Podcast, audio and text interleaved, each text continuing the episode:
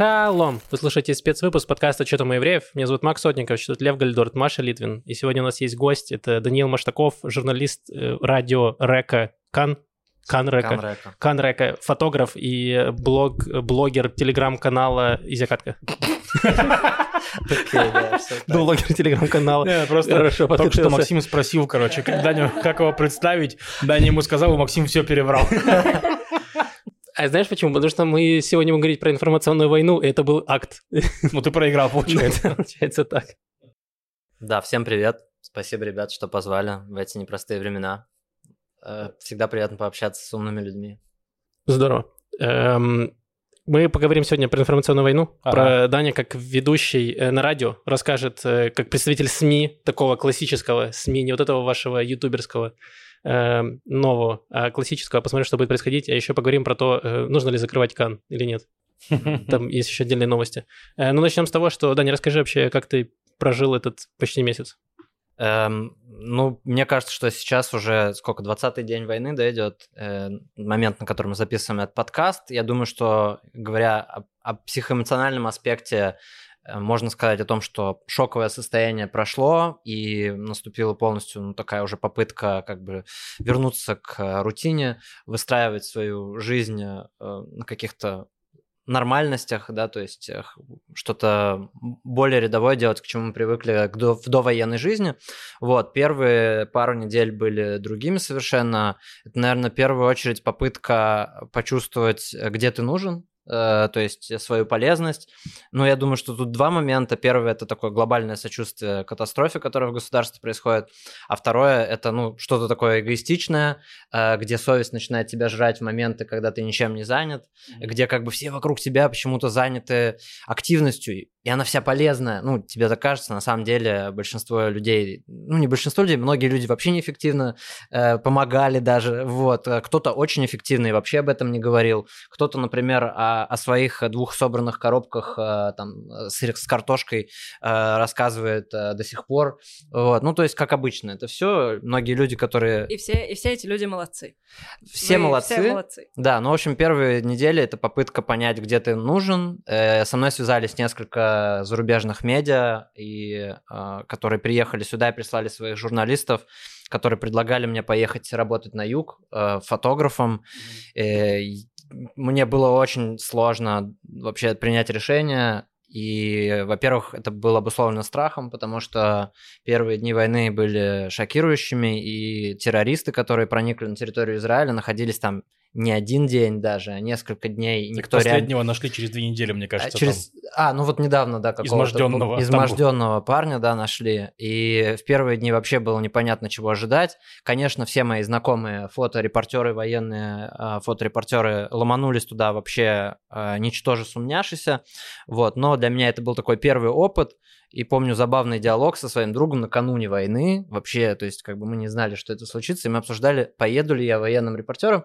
Я не поехал, э, но у меня есть работа в СМИ, где я оказался довольно быстро э, нужен, да, и полезен в другой функции. Плюс, э, как фотограф, я тоже освещаю большое количество событий, которые происходят, скажем так, в тылу, которые организовывает гражданское общество, да, и я очень много сейчас работаю по теме по, те, э, по теме семей, которые, чьи родственники были украдены в газу, и также по теме семей, э, чьи близкие до сих пор считаются пропавшими без вести. Это накладывает определенную ответственность э, в плане выбора языка, разговора об, этом, об этой теме. В первую очередь большое количество а, перевода, то есть э, ты все время со специфической лексикой работаешь, и она э, на иврите лучше, удобнее звучит, э, ты должен ее говорить на русском языке. Во-вторых, сложнейшие моральные барьеры внутренние, да, то есть как говорить о чужой трагедии, какие вопросы задавать, какую, скажем так, пытаться линию выдерживать общение с человеком. И третья функция, и третья сложность, ну, это связано с условно цензурой, то есть цензура внутренняя, да, моральная, и цензура официальная, э, которая связана с э, военным временем. Она есть во всех официальных СМИ, тем более у нас на Кане, это государственное гостелерадиовещание, да, поэтому необходимо соблюдать ее и А их, как- эти правила. А как это работает, если А, да, да все очень просто. Ну, во-первых, кроме того, что это как большой корпорации, у тебя там раз в год есть всякие тренинги и тому подобное, ты проходишь подобное, что-то вроде тестов, да, э, делаешь. И- и накануне войны вам высылают правила, да, определенные, как освещать некоторые события. Нет, там нет такого, что говорите, что Израиль во всем прав, а все палестинцы животные, а там все западные медиа врут. Это не Нет, так- только на 14 канал присылают такое. да, это, это не такие правила, но это там правила, э, условно, сообщать или не сообщать о месте прилетов ракет, э, не знаю, не задавать определенных э, вопросов. э, Ну вот, например, сейчас было, был скандал крупный, да, два дня назад э, с заложниками, которых, которых мы получили, да, две бабушки, и одна из которых не давала интервью, и мы как бы не знаем, в чем причина. Вот, а вторая бабушка дала интервью, и это бури говн сразу спровоцировало, потому что сказали, вы чего ей вообще дали говорить, она там в шоке, мало ли чего она говорит, мы проиграли сразу, как там, катастрофа э, Асбары, да, то есть так назвали, ну то есть это... Асбара — это объяснение, разъяснение вот этой... Вот это к разговору о словах, которые тяжело переводить с иврита, потому что нет прямого аналога в русском языке. Это информирование, можно так еще а, перевести это слово. Ну, аналог как будто бы слова пропаганда в его изначальном, в изначальном значении латинского корня, но очень большим количеством коннотаций обросло слово пропаганда, как будто бы нельзя его... Возможно, да, просто слово пропаганда сегодня имеет в основном негативные коннотации, но мне кажется, что все-таки люди там, работающие журналистами, работающие э, какими-то анонимными блогерами или политики, э, ну, не все они занимаются пропагандой. Либо они занимаются пропагандой в том или ином ее виде, но э, не очень, Нет, это не в виду очень именно как, прямолинейное как что-то, да. разъяснительную работу. Да, ну вот э, говоря об, об Изборе, да, тут имеется в виду какое-то такое глобальное информирование о том, что происходит, какие есть стороны, в чем есть проблемы и так далее. Так а что в итоге с этой бабушкой? Э, ну, то есть я вот тоже читал, что она в интервью, значит, сказала, что ее там похитили, и пока ее там били палками, пока она шла в газу, а потом с ней обращались нормально. И в итоге э, некоторые СМИ наворовали там цитат, что э, Хамас со мной обращался Что нормально. Хамас хорошо обращается с наложниками. С заложниками, да. Заложниками. И вот и вышла куча, да, статей, э, когда несколько Говин разлилось, по просторам Фейсбука особенно, э, где, значит, обвиняли журналистов за то, что они, значит, растаскивают это. А ты как сам думаешь, это два нужно? момента, можно еще два Давай. момента в этой есть истории с освобожденной заложницей. Во-первых, была фотография, которая разошлась тоже везде, где, Где ее она пожимает выводят. руку Да, и она берет за руку, пожимает руку этому э, боевику. А второй момент, я забыла. А, второй момент, что ее муж тоже заложник. Да, он да. по-прежнему заложник, он остался там. У обеих этих освобожденных пожилых женщин мужья остались там. И я думаю, ну, понятно, что это тоже влияет на то, что ты можешь... Тут вообще никаких претензий к этой бабушке абсолютно. Да, у меня вопрос, Даня, как ты относишься к тому, что вот есть мнение, что, значит, нельзя допускать э, заложников, освобожденных заложников к журналистам, журналистам вообще не стоит ничего там спрашивать и трогать этих э, людей. Я считаю, что э, журналисты тут в каком-то смысле, ну, конечно, тоже имеют свою долю ответственности, но я все-таки последовательно являюсь сторонником позиции, что если у нас ведется сейчас война, у нас есть Наше официальное представительство – это наше правительство. Оно назначает ответственных различных людей за те или иные аспекты этой войны. То есть есть военные аспекты, гражданские, есть общение с э, семьями, э, семьями плен, э, не пленных, даже похищенных. И, безусловно, такой человек сейчас есть от правительства. Его зовут генерал Галь Хирш. Это член Ликуда. Это человек, который является прокладкой между этими семьями и а, апдейтами от государства, что происходит с их родственниками.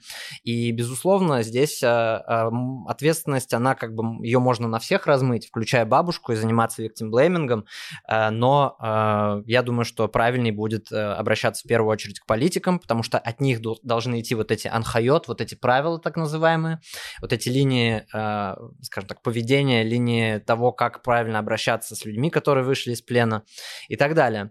Я Э, еще хотел добавить, что, ну, в плане, я согласен с этим, что, ну, если у нас идет противостояние, то очевидно, что должны быть люди, которые управляют этим, делом. Вот, и, если не ошибаюсь, директор больницы написал пост в Фейсбуке, что если что, это не было такое, что их освободили, сразу же дали интервью. Прошел там сутки или день, там, ну, как минимум там Нет, на самом деле прошла всего ночь, с 5 утра уже А, хорошо. в больнице начали собираться журналисты. Окей, ну окей. Прошло, э, как минимум ночь прошла, то есть их это сводили вечером, утром это было интервью. Вот, э, как, как сказал директор больницы, что не было, э, никто с ними не связался, ни от правительства, ни от Но я читал в, на Waynet, что как раз-таки с ними после освобождения непосредственно а, разговаривали сотрудники Шабак и сотрудники ЦАГАЛЬ о том, что-то они им сказали. Угу. То есть попросили, может быть, не давать сразу комментарии или там подумайте о том, что вы говорите. Но, видимо, недостаточно ну да. Популярно им объяснили. Насчет журналистов, кстати, в этой ситуации. Нет, кому сказали, больнице или бабушкам? Бабушкам. Так баб... это разные вещи, в смысле. Э, нет, а, б, да, больница вообще сказала, что как бы это не наша забота заниматься пресс-конференциями их организации или, наоборот, предотвращением этих, их организаций. Потому что журналисты в этот момент как бы, ну, сыграли свою роль, все хотят сенсаций, они гонятся за заголовками. Вот я хотел сказать э, сегодня тоже, что более полутора тысяч журналистов сейчас в Израиле. Mm-hmm. Они все хотят э, фотографию, они все хотят интервью, они все хотят э, новостей. Им за это э, огромные деньги в этом всем крутятся, да. И э, журналисты действительно ну, порой, как саранча, как коршуны, они прилетают, да, и лакомятся э, в, в данном случае не падалью, да, в данном случае, слава богу, живыми людьми, но как бы, э, ну, простите мне мой цинизм, но мы как бы пытаемся эту всю ситуацию анализировать с вами, мы пытаемся с эмоционального уровня уйти на объяснение, да, на Асбару, вот, и поэтому, конечно, журналисты тоже, ну, там, повели себя где-то, может быть, too much, но все, все делают свою работу, и кто-то ее один не сделал. Ну, да? кстати, вот сейчас я читал новость, мне кажется, вчера, что в итоге сейчас вроде запретят освобожденным заложникам общаться со СМИ.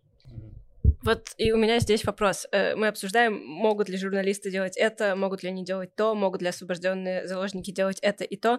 И, э, не знаю, я видела чей-то пост в Фейсбуке о том, что как вообще, как мы можем допускать на телевидении э, этих людей, которые родственники похищенных в Газу, родственники заложников, и они в прямом эфире рыдают и, ну, полностью теряют присутствие духа и клянут государство. Как мы можем это допустить, если это подрывает наш национальный дух в момент, когда мы должны объединиться единым порывом?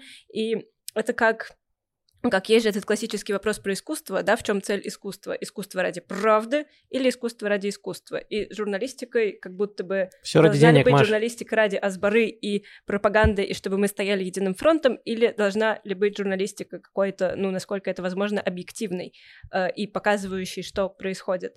И насколько понятно, что этот вопрос супер обостряется в ситуации войны, и в ситуации, когда все, ну, буквально все на пределе, все очень нервные, все на взводе, мало кто способен мыслить эм, рацион... Ой.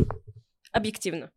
А я вот такое хотел сказать, что мое мнение чисто, то есть я тоже видел эту дискуссию, мне кажется просто, что есть разница вот между эмо- эмоциями людей, которые, да, не соответствуют линии, скажем так, партии, да, есть, э, грубо говоря, эмо... есть на... направленная, скажем так, информационная война, про которую мы поговорим, то есть сообщение Хамаса, который направлен, то есть вот, допустим, э, я согласен, например, то, что видео заложницы израильской, который выпустил Хамас, э, возможно, не стоило показывать по э, телевизору, потому что это вот чисто элемент информационной войны, который выпустил наш противник сейчас. Чисто Хамас, то есть вот это даже не то, что ну, это, они вот это видео сделали и говорит, вот нате, потребляйте.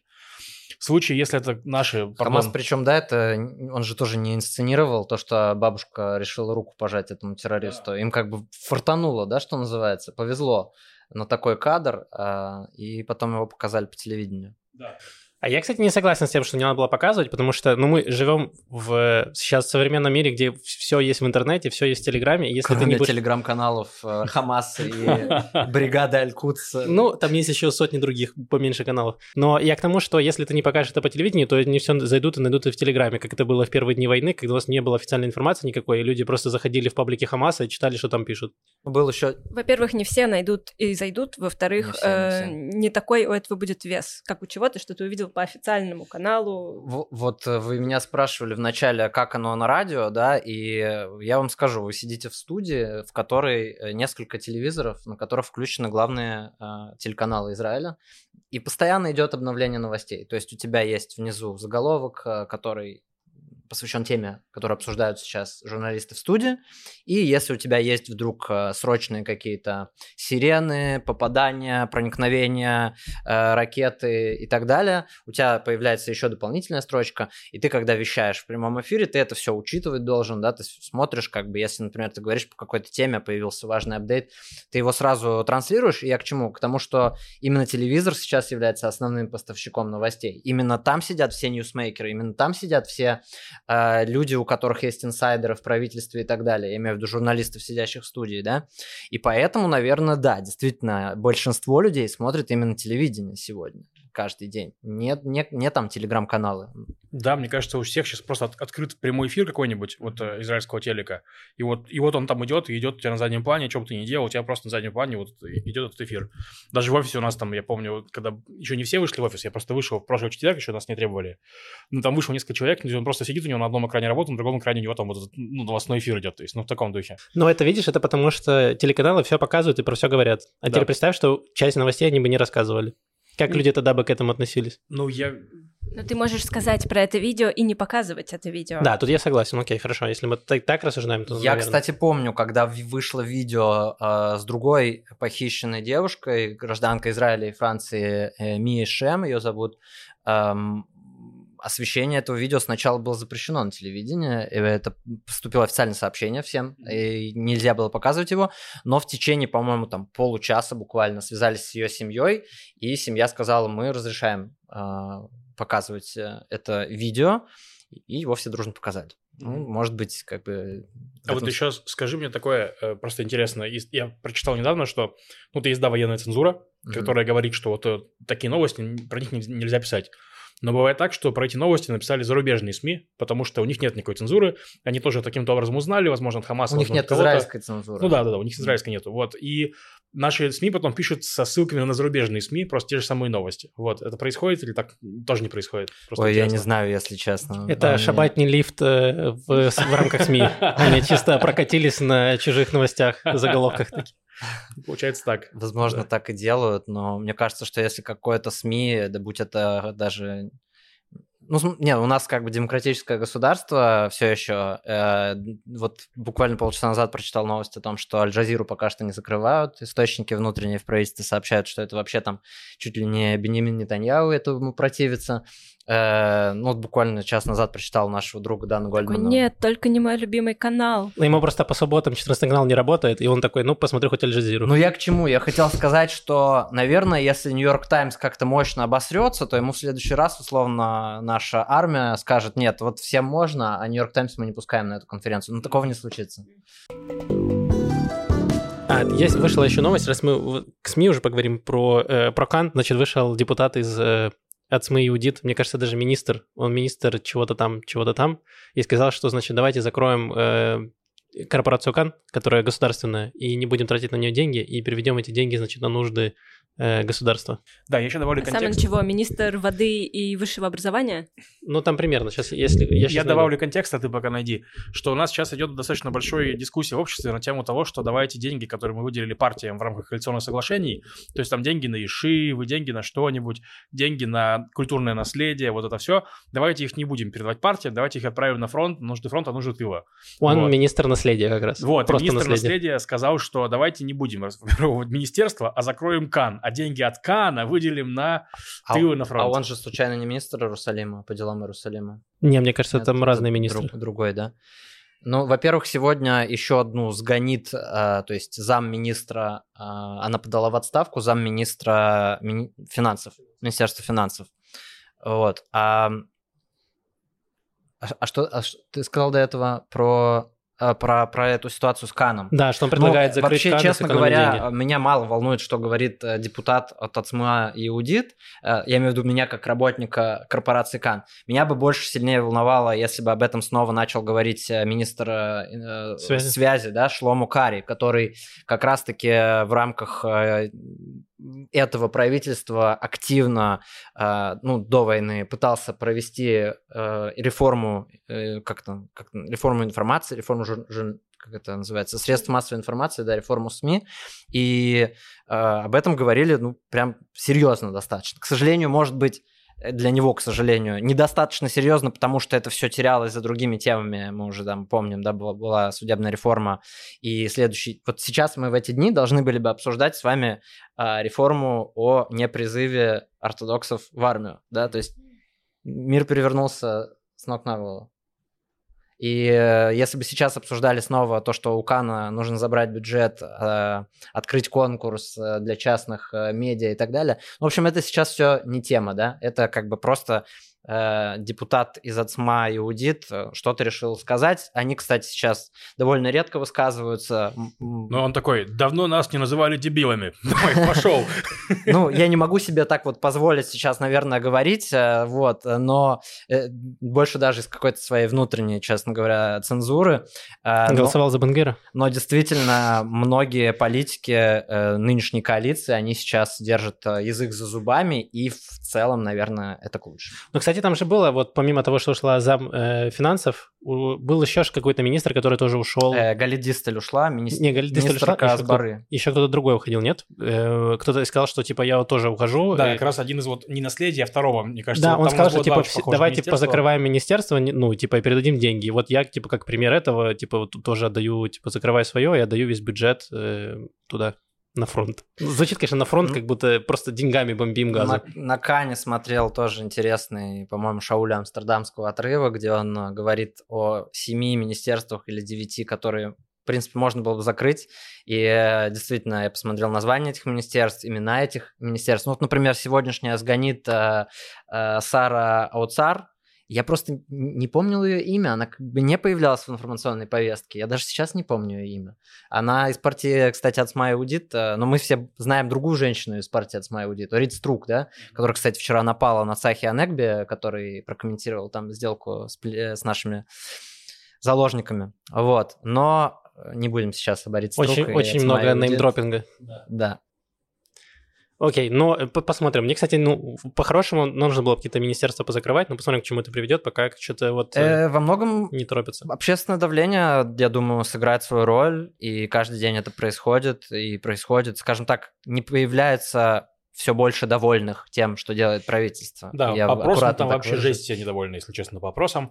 И тут как раз, мне кажется, ну вот это такая обратная петля, потому что они молчат, политики сейчас, потому что они понимают, что это им не поможет нифига. Вот, ну в плане, они не скажут ничего того, что им поможет, но чем больше они молчат, тем больше вопросов, а они вообще нужны тогда, если они молчат, если они ничего не делают, так давайте, ну, давайте Ну, закрывать эти Да, многие из политиков стали заложниками собственной бесполезности. Да, да, да, да, да. Э, Она вдруг стала очень явной, да, потому что когда было много криков о политической, э, о реформе судебной, то было легко потеряться в этом, периодически э, там раз в месяц э, от- отзеркаливать где-то, ну там, как Галит Дистель, э, которая э, ничего не делала, да, в рамках своего министерства. В принципе, все это и так знали, но всем было плевать. А во время войны это стало вдруг, э, ну, заметно, сильнее. И я думаю, что это постепенно начнет происходить и с другими министерствами тоже.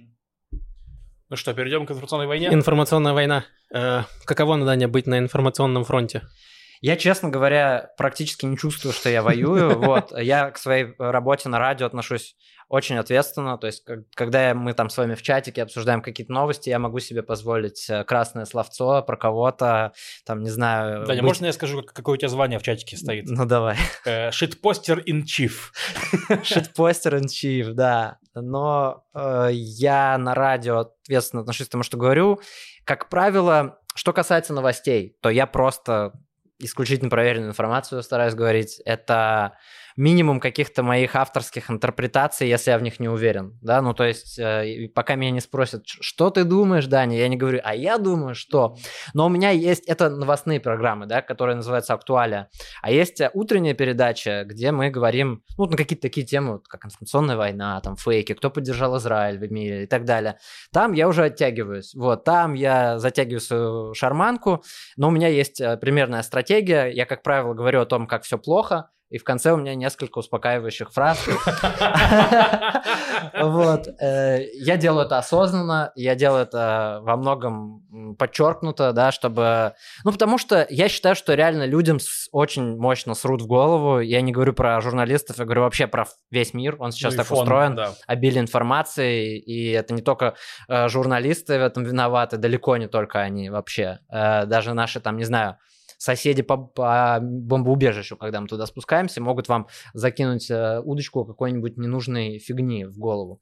Там типа не фоткай э, наш дом, да, потом э, данные с твоего телефона попадут в руки террористов, они узнают нашу геолокацию клитора и так далее. Вот, и как бы мне кажется, что людям важно что-то доброе говорить тоже. Ну, Так подожди, ты говоришь доброе, и при этом ты 90% эфира говоришь что-то плохое. Ну, я не говорю плохое, потому что у меня цель рассказывать о плохом. Есть какие-то темы, да, которые сейчас важны. Э, Мы не говорим о, о теме, э, не знаю, как дома убивать тараканов, да, потому что, хотя, кстати, метафорически примерно об этом и говорим. А, Мы говорим, мы говорим о, о том, что, что, волнует, что волнует публику. И если я говорю о том, что 100 актеров из Голливуда поддержали Израиль, но 100 других актеров высказались неоднозначно или поддержали там, Хамас, то ну, это плохая новость. Мне нечего сказать, э, я не могу ее окрасить в хороший цвет, но Ты- я за- закончу на хорошей ноте. То Ты есть- можешь сказать, 100 хороших актеров поддержали Израиль, а 100 Да. средних актеров высказались неоднозначно, и 100 Ну, какого-то непонятного. Да, shout-out Квентин Тарантино. Вообще респект, который ездит в Израиль, он сейчас живет в Израиле, он женат на израильтянке и ездит по базам, ну, поддерживает бойцов, Да, очень, очень фотки. милые, да, фотографии. Вот я хотел вот о чем поговорить немного, Э, как раз про Асбару, про вот э, разъяснение и так далее. Э, вот э, два года назад началась, почти два года назад началась, получается, война в Украине, и она, ну, за, за ней весь мир следит, все следят, там, Китай следит, как там они воюют, как, как бы мне Тайвань потом э, нападать, ну, в таком духе. Вот, э, видно, вот как, допустим, она повлияла на военное искусство, что вот эти дроны, которые там самодельные дроны или китайские дроны с гранатами, как они используются. И вот Хамас явно следил за этим всем и вот научился там, ну, то есть тоже были эти дроны, были гранаты, вот это всякие неприятные штуки.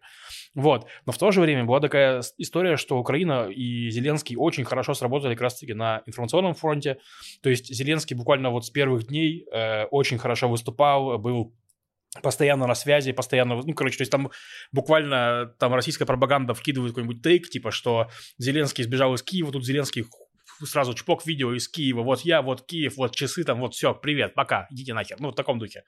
Вот это, потом они, украинцы, то бишь, э, выделили просто официальных говорящих голов просто на каждый вкус и цвет. То есть ты реально, ну, ты русский, ну, тебе скажут подоляк, что все хорошо. Или Арестович. Да. Ты там кто-то еще... Не, ну я тебе просто... я, да, я понимаю, понимаю. Максим, я, как, как тебе, как украинцу, ну, понятно, что у тебя не такое отношение к Подоляку или Арестовичу. Но я имею в виду, что я, как русскоязычный Не, человек... просто, не, в- ставка на Арестовича сыграла потом во вред. Ну, так бывает иногда. Ну, так бывает. Но локально все еще. То есть я к тому, что мне было постоянно кого послушать э, от украинской официальной стороны, и они все вот норм- нормально говорили, как будто бы слаженно очень. То есть не было такого, что они в разброс говорят. Вот. А в Израиле вот такого, как будто бы вот уже прошло три недели. То есть там, там это началось, ну, вот буквально со второго-третьего дня это все началось, и нормально было. И Арестович начал свои терапевтические стримы со второго дня делать, и там все, короче, вот. В Израиле прошло уже три недели, у нас до сих пор вот эта по- по- полная чушь в плане происходит. Вот э, этот генерал Хирш, про которого Даня говорил, мы про него говорили в прошлом подкасте, в разрезе, что он собрал послов. А Вчера э, назначили еще одного такого человека-прокладку между, э, скажем так, войной э, и э, объяснением гражданскому населению, что происходит. Это бывший, это глава Хеврата Хашмали, бывший глава Битох Люми, не помню его имя. Вот, ну то есть еще один орган появился. Да, вот, э, и я к тому, что вот Хирш, который, то есть его наняли, он, ну, и вот он устроил ле- лекцию для послов, э, а- и где он их лечил про Осло им, короче, вот, грубо говоря, и, но при этом вот он проканался с больницами, не, ну, его сотрудники не позвонили в больницу, не, не устроили нормальную пресс-конференцию, не проинструктировали, вот, и... э, Ну, Мак- через 30 лет он соберет работников больниц и такой, вот помните тогда, вот то, то время, и будет читать им лекции, что было 30 лет назад. Да, возможно. Маш, что хотел сказать? Э, Я хотела сказать, ну, в смысле, понятно, что огромная разительная разница между тем, как действовала Украина и как действует Израиль, но эм, официальный представитель ЦАЛа, который выступает каждый вечер, у него очень успокаивающий Даниэль голос. Хагари, э, Да. генерал бригадный. Да, очень успокаивающее лицо, успокаивающий голос. Приятно слышать его в 9 вечера или когда он там обычно Это, кстати, приходит. интересно. Я, например, от пары коллег, э, э, ну, там, не коллег, а, скажем так, от пары людей слышал, что вот им не хватает харизмы, например, в нашем а, спикере. Но он вообще не должен был быть там, где он сейчас есть, да, то есть это не планировалось, что у нас главным спикером станет друг генерал бригадный из армии. Про не хватает харизмы. Я в другое время слушаю иногда лучшее радио или девятый канал, э, и, и ну, иногда включаю кан, но мне наоборот, мне тяжело от того, как все на эмоциях, сколько Мгм. злости и ярости. И Ангажированность. все это абсолютно которая понятно, такой. абсолютно понятно по-человечески, но мне как раз от э, СМИ хотелось бы другого. Мне бы хотелось, чтобы человек со спокойным голосом, спокойным лицом и более-менее спокойным расположением духа говорил какие-то вещи. Принимаю. А я бы хотел сказать, что это как раз не от СМИ. Вот от СМИ, ну, на СМИ мне вообще в плане, в этом, вот от, э, государ... от представителя государства должен быть mm-hmm. как раз спокойный, уверенный, харизматичный.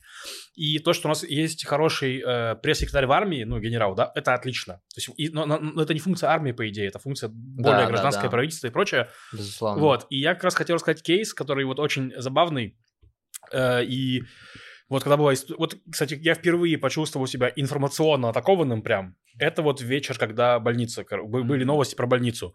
То есть там прям ты читаешь эти новости, там 100, 200, 500 погибших, и там и никто не отвечает, никто ничего, вообще ты сидишь, думаешь, елки-палки, реально мы больницу развалили? Господи, ну вот фотка в Нью-Йорк Таймс, разваленный дом, думаешь, елки-палки, это больница. Ну вот, короче, вот, вот так, так, такое чувство прям реально почувствовал себя на какой-то панике. Так вот, эм, в тот же вечер вот когда э, Аль-Джазира разгоняла всякие цифры, там 500 погибших, разгонялась израильская версия о том, что Израиль, значит, э, это, что это упала ракета Хамаса еще до, до расследования армии, но там в больнице лежала, значит, э, запас взрывчатки Хамаса, и они взорвались, и поэтому все взорвалось. Вот такая была версия. Вот, и она курсировала как официальная версия от армии. И мне утром, я потом, ну, в Твиттере общался с людьми разными, они говорили, так вот же официальный чувак какой-то, и там реально какой-то чувак, нафтали там что-то там, вот. Это выкладывал, потом твит удалил. И я говорю, так это не официальный чувак. Он такой, а там у него в Твиттере фотка, где он стоит э, на этой, на тумбе, и написано, типа, EDF spokesman, и вот он стоит такой, короче, там. И типа, ну реально, я думаю, «Э, э, это правда, типа, получается, они, ну, получается, что мне, ну, правду говорят, вот.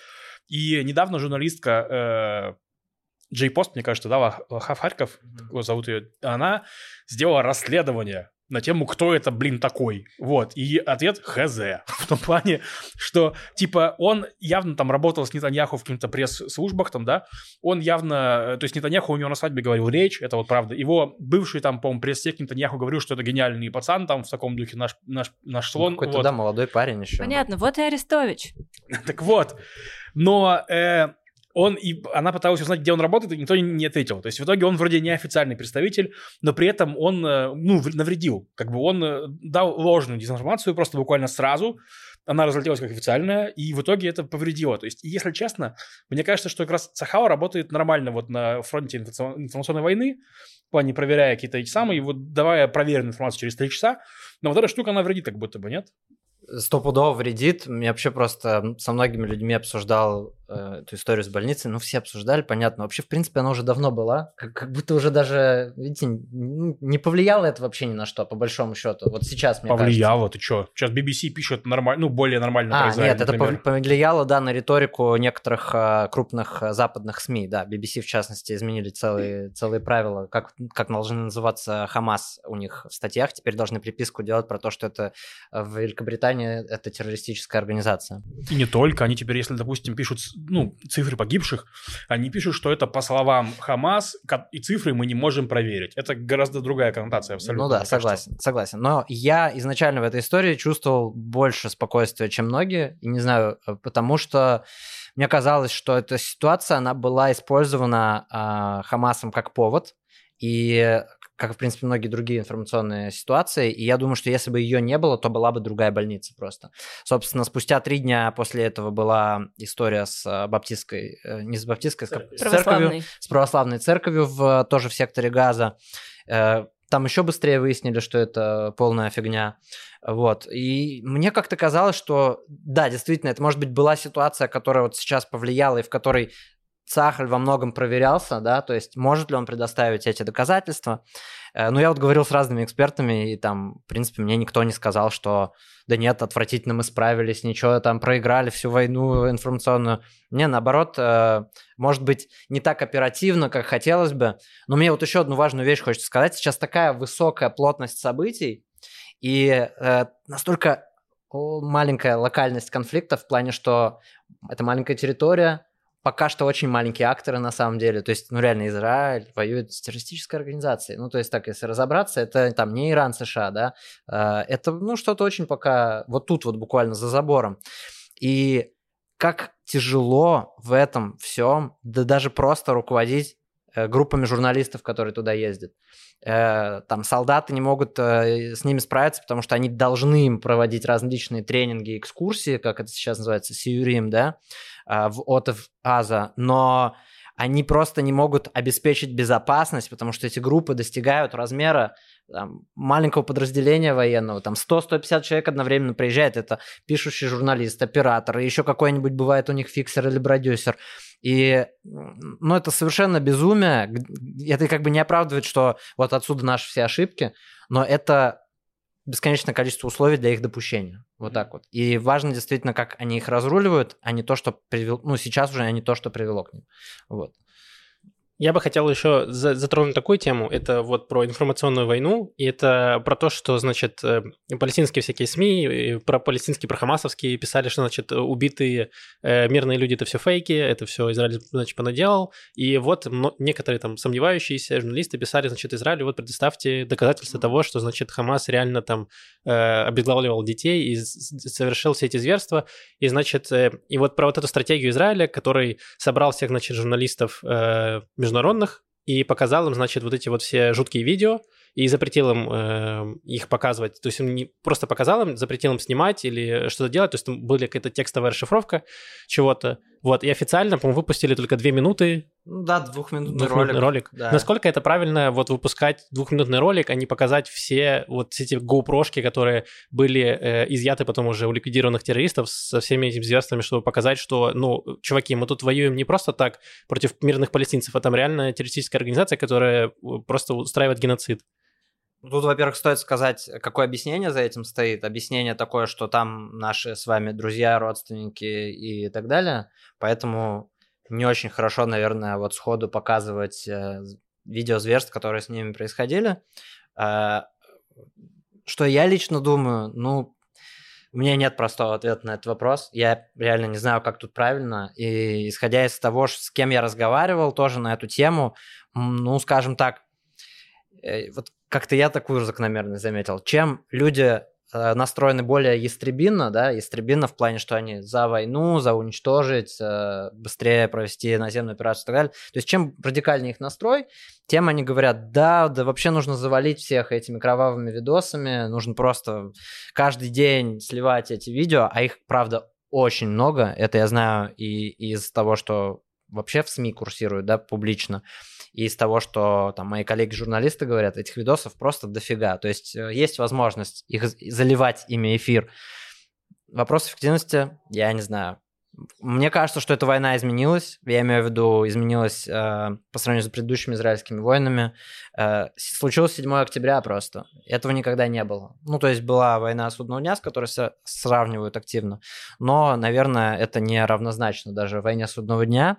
И поэтому, исходя из того, что есть это дополнительное условие, может быть, Израилю стоит действовать агрессивнее в этих вещах и меньше руководствоваться какими-то принципами там морали. То есть вот видишь, семья, например, Ми и Шем, она сказала, да показывайте это видео, пускай все видят, какие они ублюдки, да, типа мы хотим, а, чтобы все это знали. Вот, может быть, э, вот так стоит к этому относиться, но я не настаиваю на этом 100%. Я просто не уверен, что выкладывание большего количества жести кого-то переубедит, потому что жести уже вложено много, и тут вопрос, ну, в смысле, если человек не хочет, ну, он не хочет в это верить, но он не поверит, вот, э, поэтому я просто, мне лично нравится, что, ну, вот, во-первых, мы, ну, как, как мы, в принципе, как Израиль пристает, потому что, во-первых, он заботится о своих гражданах, именно вот с этической стороны, что не, не торгует, там, скажем так, трупами, не торгует фотографиями трупов своих граждан, то есть, но при этом журналистам все показано, лидерам все показано, все, все ну, то есть, вот треды с пересказами, с пересказами жести, ну, для меня, в принципе, приносит такое же впечатление, как и сама жесть. Да, есть люди, которым нужно больше и больше, но вот уже есть какое-то количество фотографий, вот смотрите, вот было, и вот этот же журналист, который уже показывал фотографии, говорит, что вот я видел вот такое, то есть, ну, почему ты ему не веришь, если ты ему не веришь, ну, то странно, то есть, ну, тебе вопрос такой, почему? Короче, просто вот ты, ты, про это рассуждал, и мне вспомнился пост Виктора Вахштайна, Виктора Вахштайна, который социолог, он в Шайнинке раньше преподавал, сейчас он живет в Израиле, здесь где-то в Батьяме. Виктор, привет. Э, и, в общем, он отличную серию постов пишет, где он занимается, ну, чисто аналитикой. Он анализирует как работают СМИ, как работает репортаж Сергея Пашкова для ВГТРК или как работает репортаж BBC для BBC. И там же он а, анализирует, скажем так, эмоциональные, а, э, этика, моральные аспекты этой войны, и в частности о том, что вот у него там был пост, в котором он говорит о том, что эмоции должны конденсироваться в символы, а символы стать общезначимыми.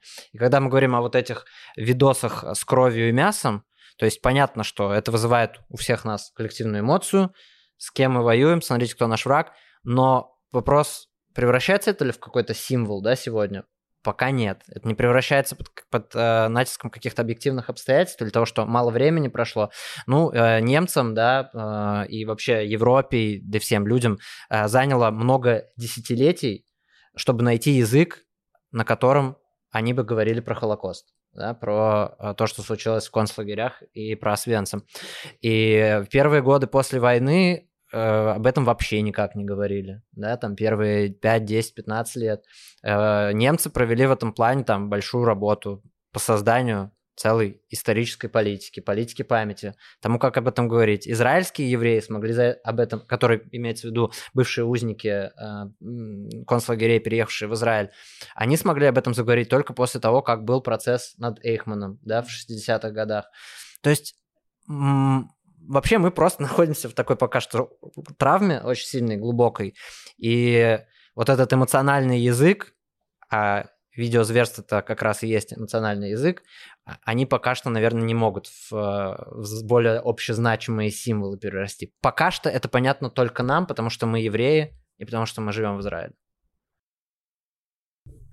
Мне кажется, как это превращение в символ, понятно, что есть какие-то вещи, которые происходят потом на дистанции в 10, 15, 20 лет, когда это уже становится не знаю, когда нация, сообщество начинает прорабатывать эту травму. Но есть какие-то символы, которые появляются прямо в моменте, как э, когда появились... Во-первых, кстати, Рахель, это с ее печеньем, это отличный символ.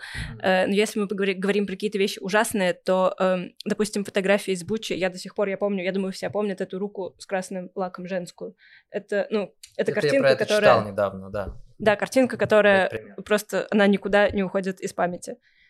Эм, и, и как будто бы она действует сильнее во много раз, чем 10, 20, 30, 40 минут каких-то просто ужасных кровавых видео с э, GoPro террористов.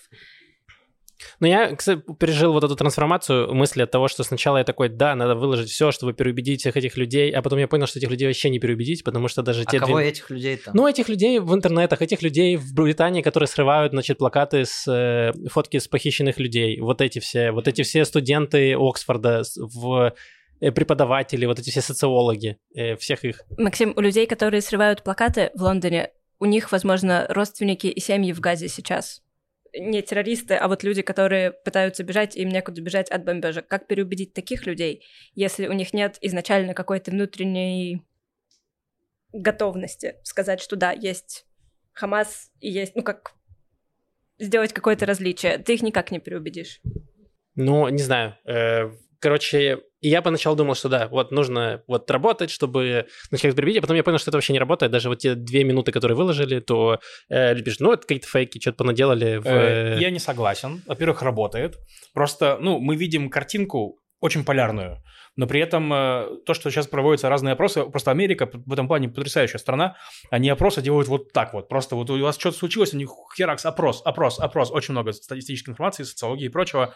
Да, они помешаны на аналитике. Да, да, у них статистика вся есть. Я когда там немножко увлекался дата-анализом, то есть я смотрел датасеты, там просто про Америку, там вообще что хочешь, там, ну, ре- реально куча, куча моделей можно делать. В общем, очень много данных. Так вот, э, я к тому, что в Америке, ну, сильно повлияло даже вот среди молодежи кампусной, то есть там недавно был опрос, то, что да, есть очень яркие, активные люди, которые там топят за Хамас, условно говоря, но большинство молодежи считает, что Хамас был неправ, что Хамас не представляет палестинцев. То есть, ну, вот, это последний опрос, который я видел. Вот.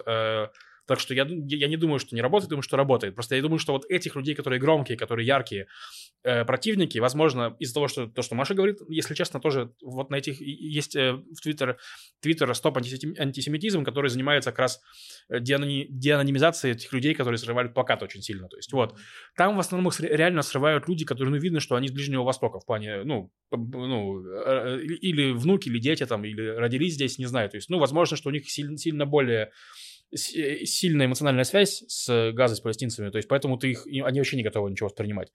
Вот, но Короче, я, я думаю, что видео помогает и доказательства помогают. Но вот именно количество видео. Мы сейчас говорим о том, что выложили две минуты. Нужно ли выкладывать час? Вот я не думаю, что вы выкладываете ну, час. Ну да, вот я тоже к этому пришел, что в целом, если две минуты тебе как-то не открывают на все это глаза, то уже час не поможет, мне кажется. Да. А я вот хотел такой теме перейти. Тоже, э, вот э, если мы говорим про стоп-антисемитизм, э, есть много людей, которые, вот, ну, мои, мои друзья, подписчики в Твиттере, которые вот реально как будто бы работают на фронте информационной войны. То есть вот они находят чувака какого-то, палестинца или даже просто э, американского ультралевого какого-то студента, который постит какие-нибудь тейки, приходит к нему там с пруфами, с доказательствами, вступают в срач, и вот, ну, я это вижу в Твиттере, потому что я на них подписан. То есть вот всю, всю эту абсолютно бесполезную беседу, скажем так. Вот. И вот у меня такой вопрос, как вы думаете, должны ли вот э, люди простые, которые, ну, становиться бойцами этой информационной войны? Вот. Я могу сказать про свое наблюдение э, Украино-российской войны и своих типа знакомых э, людей, которые живут в Украине, и как у них это происходит. Это, мне кажется, какой-то аспект того, что ты пытаешься помочь, чем можешь. И если ты э, не, не попал на фронт, и ты там волонтеришь что-то, то ты пытаешься хотя бы в... То ты пытаешься в Твиттере, значит, э, помочь стране и, э, значит, наказать каких-то там пропагандистов и э, поднасрать или там... В... Есть такой термин «шоколячий экспресс» называется. Вот когда вы пишете, вот давайте, вот там человек постит какие-то фейки, давайте, значит, накидаем ему жалоб, чтобы пост удалили. Вот в Твиттере сейчас есть функция там community notes, где вот активно, значит, люди собираются и пишут community notes, чтобы, значит, под фейками всяких пропагандистов э, писали объяснение, что это, значит, ерунда. И люди пытаются как-то в это включиться. Нужно ли это делать, я не знаю, но эм, многие люди реально вот как, э, ну, прям это живут этим. То есть они живут в соцсетях, чтобы, значит, вот заниматься э, борьбой с фейками в соцсетях. Работает ли это? Я сомневаюсь. Э, тут важный момент. Понятно, что если ты споришь с кем-то очень-очень убежденным, крайне левым американским радикалом, э, скорее всего, ты его не переубедишь. Вряд ли у тебя получится его переубедить. Но э, это не очевидно, это не видно, это непрозрачно, но большинство пользователей Твиттера не пишут Твиттер, а читают Твиттер. И э, понятно, что переубедить нельзя того, кто уверен в своей правоте. Переубедить можно только того, кто находится в каком-то состоянии хотя бы небольшого сомнения. И если человек открывает этот твит, какой-то очень радикальный, очень крайний, неважно, кстати, с какой стороны, и видят под ним какую-то дискуссию, и в этой дискуссии есть какие-то мнения, какие-то доказательства, какие-то ссылки, что-то, эм, во что он может погрузиться и, возможно, как-то изменить свое мнение, да, это поможет. Но нет, никто не должен этим заниматься. Но люди, которые могут и которые занимаются, я соглашусь, наверное, что здесь есть объяснение, просто иногда просто э, пишут «пожри говна», вот, и я думаю, что такие, э, такие Это не аспекты... помогает никому. Это, возможно, кому-то помогает выпустить отрицательные эмоции, но да. не думаю, что это помогает в информационной э, войне. Э, да, я вот к этому тоже с этим согласен. Э, я хотел сказать о том, что некоторые... Э, это такой мой вот совет в стиле моих утренних уголочков, да, где мы обсуждаем что-то плохое, а потом я говорю, э, я бы советовал никого не пытаться на таком низовом частном уровне переубедить, э, если только не ваши близкие люди.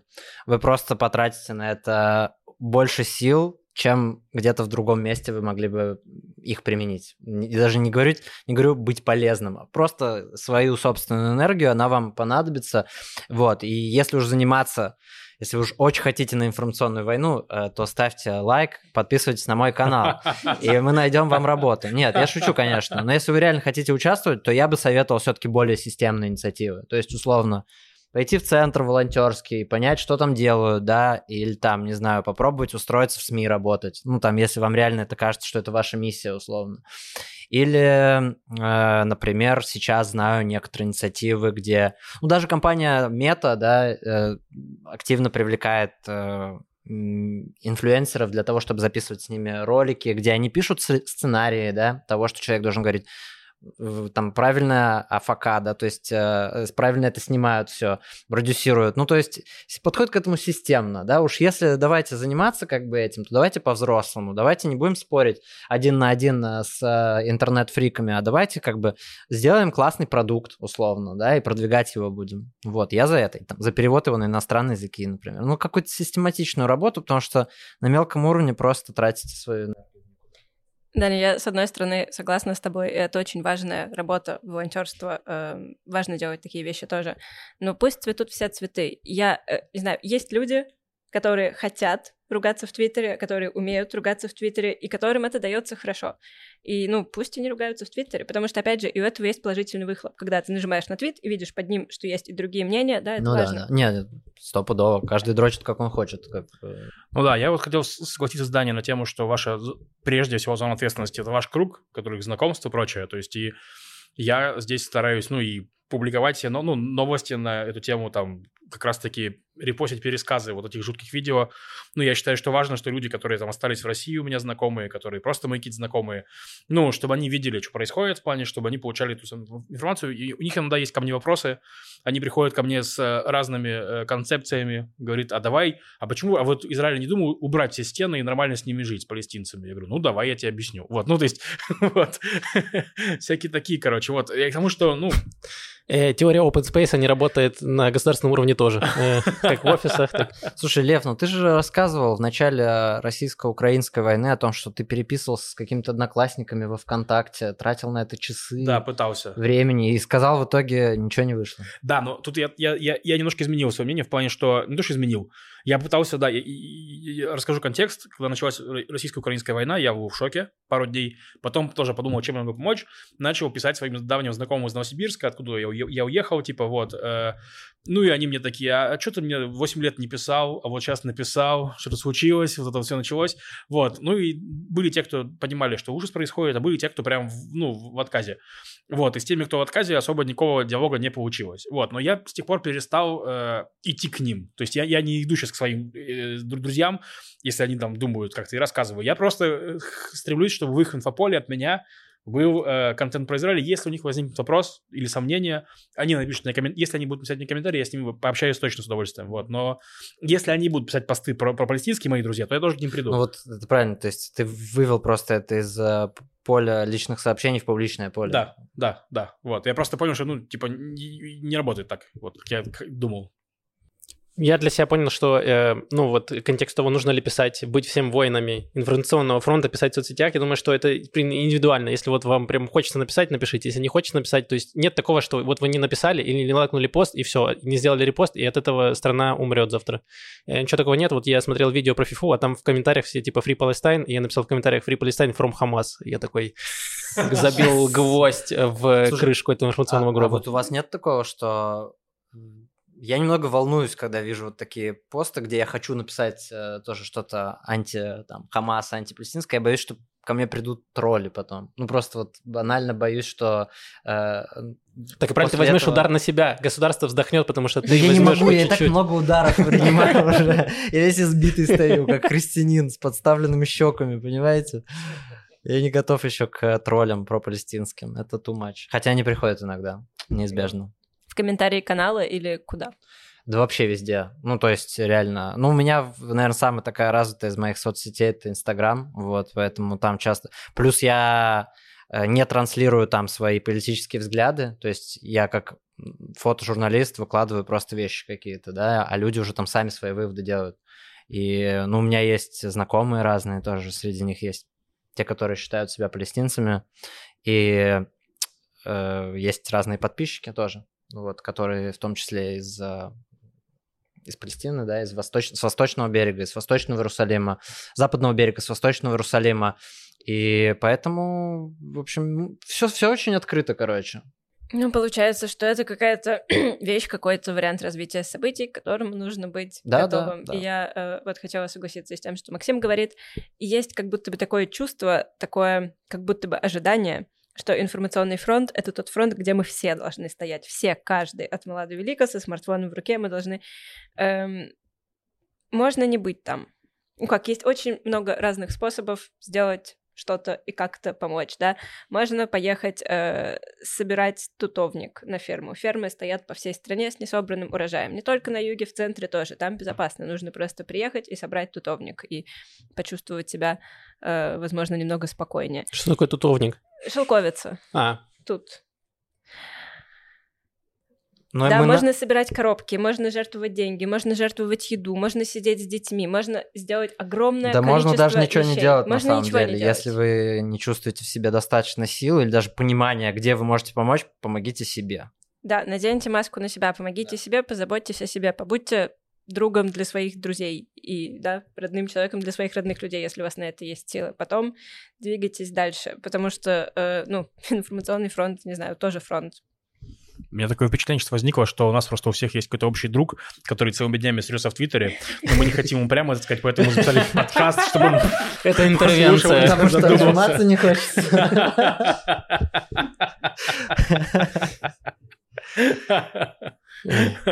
Ладно, давайте вернемся к последнему. Перейдем к последнему вопросу, самому главному. Побеждаем ли мы в информационной войне? Потому что все 9 лет, которые я живу в Израиле, я слышу с первого дня, я как приехал, и мне э, все мадрихи на Таглите, потом на Масе такие, Израиль проигрывает информационную войну. BBC, York Times, все, э, все СМИ крупные нас херачат. Все виноваты. И хочется задать вопрос, где все эти евреи, которые контролируют СМИ, где масоны, что они все делают, куда им написать? И, ну, и, короче, в итоге того, и вот все это тянется, 9 лет, мы проиграем информационную войну, все такие, да, надо что-то делать, мы все что-то делаем, и в итоге вот сейчас опять пошло- Наймем Галит Дистель. Да-да-да, и уже пришли к, вот крайним мерам, уже давайте возьмем человека, который вообще ничего не понимает, может быть, у него получится, нет, не получилось. Эм, проигрываем ли мы информационную войну, Даня? Я не могу ответить на этот вопрос, да или нет, потому что нужно обозначить, кто с кем воюет и что такое выигрыш. То есть в любой войне война определяется своими целями, да, и в зависимости от достижения целей или недостижения, мы говорим, что мы войну выиграли или проиграли. То есть если сегодня Израиль объявил своей целью э, победить Хамас и спасти заложников, и он, например, победит Хамас и спасет часть заложников, наверное, это можно назвать победой. Если он не спасет совсем заложников и не уничтожит полностью Хамас, это с натяжкой получится назвать победой. То же самое в информационной войне. Э, Но мне кажется, что произошло э, страшно с Израилем в этой всей истории с 7 октября. И все в этом сейчас признаются. Политики, армия, разведка, э, многие другие эксперты, что они недооценили своего соперника. В этом смысле война проиграна, ее, точнее, битва проиграна, да, то есть полная недооценка соперника своего, его стартовых позиций, и только сейчас полное переосмысление того, с кем ты воюешь, и, опять же, какие цели, да, ты себе ставишь. Если вот в физической войне цели сейчас нам, по крайней мере, какие-то сформулировали, донесли, э, давайте будем считать, что это они, в информационной войне это не очень понятно, потому что тут мы еще говорим о евреях и об израильтянах, а они живут по всему миру. Это не выходит за пределы анклава Газы или за пределы государства. То есть, наоборот, это выходит сильно за пределы нашего географического участка и уходит за пределы уже там, 9 миллиардов э, людей, живущих на планете. Вот я так скажу, по моим наблюдениям, мне кажется, что, ну, Хамас, ну, е- если мы сейчас отойдем немножко на, на секундочку от того, что все зверство жест, жесть, которые они сделали, ну, то есть то, что они, ну, просчитались с тем, что выложили столько контента сами, вот, э, плохого, вот этого жу- жуткого контента. Даже не дни. просчет был, это просто глупость была, я думаю. Ну, как, как бы то ни было, то есть, то есть они сами себе выстрелили в ногу, вот ре- реально был этот нарратив, то есть почему вообще вот левые, ну, так сильно поддерживают палестинцев? Потому что палестинцы слабые, угнетенные люди, вот, ты поддерживаешь слабого, потому что ты не хочешь поддерживать сильного, это странно в плане, ну, типа, у Израиля армия, железный купол, просто они построили огромную стену, а там какие-то чуваки... Ну то да, типа, ну, с одной стороны, израильская военщина, с другой стороны, бедный притесняемый народ. Да, вот. И это был огромный удар по этому нарративу в плане то, что, ну, вот, вот это все. И Израиль сейчас очень сильно, ну, показывает, насколько это э, идеология Хамаса, вот зв- зверская в плане укоренилась там среди обычных людей тоже. Вот выложили недавно звонок э, боевика, то есть там была история в том, что боевик, э, террорист Хамаса, получается, он э, сворвал телефон э, Одного из израильтян. одного из израильтян и позвонил своим родителям и рассказывал ему, мама, папа, радуйтесь за меня, я убивал израильтян. То есть они такие, молодец, сынок, то есть 10 человек, красава. он сказал. Ну, да, вот. Почему не 11? Блин, возможно, Мы воспитали плохого Возможно, в этом плане ему повезло с родителями, они стали обесценивать его достижения сразу. Но я к тому, что, да, типа, то есть, что и родители такие, да, да, молодец, и вот это сильно бьет по нарративу в плане, по, вот этому угнетенного, этого самого, то есть, вот. И вот, завершая мысль, скажу, что мне кажется, что Израиль сейчас гораздо лучше выглядит на информационном фронте, чем раньше, вот. Есть продвижение на информационном фронте, да? На Это 20 километров. Правда, но вместе с тем, э, Даня, ты прав про то, что как будто бы не определены цели войны, если мы говорим про войну информационную, потому что в том же внутри Израиля э, есть люди, которые говорят придерживаются нарратива и продвигают всяческий нарратив о том, что мы сражаемся с Хамасом, мы не сражаемся с Палестиной, мы не сражаемся с Газой, мы не сражаемся с мирными людьми. Но есть и слышно, много слышно, и голоса, которые кричат, давайте сравняем все с землей. Нет там никаких мирных, все они не люди, не... ну вот этот ужасный расчеловечивающий нарратив, что мы не можем э, сражаться по правилам войны с теми, кто не придерживается правил, поэтому давайте перейдем на их Ответим на это... геноцид геноцидом. Да, да, и как будто бы это одеяло, которое тянут две разные страны. Да, я поэтому вообще не люблю, когда э, обобщают, типа говорят, вот э, палестинцы то или евреи то. Просто очень есть очень разные люди, и даже э, среди евреев и палестинцев в том числе. Но мне кажется, что э, вот то, что Даня правильно сказал, что нет, непонятно, как определить, кто выигрывает, проигрывает в, в информационной войне, я для себя выделил так, что основная идея Израиля в чем, чтобы мировое какое-то сообщество, там, условно, Америка и крупные страны поддерживали Израиль. И то, что мы сейчас видим, потому что в мировых странах э, политики не все-таки не автократы, они ориентируются на запрос э, людей. И если бы все люди, прям большинство людей поддерживали Палестину, я думаю, сейчас бы Макрон не рассказывал, что давайте собирать коалицию мировую против Хамаса. Я думаю, сейчас бы такого не было, сейчас бы был нарратив совсем другой. Поскольку э, все увидели то, что произошло 7 числа, и люди в целом поддерживают право Израиля на оборону и на то, что нужно проводить операцию, чтобы там освободить заложников, условно. И поэтому я думаю, что Израиль в целом достаточно неплохо выглядит в этом информационной борьбе, и мне кажется, как будто выигрывает, по моему мнению. Даже Славой Жижик признал право Израиля на самооборону.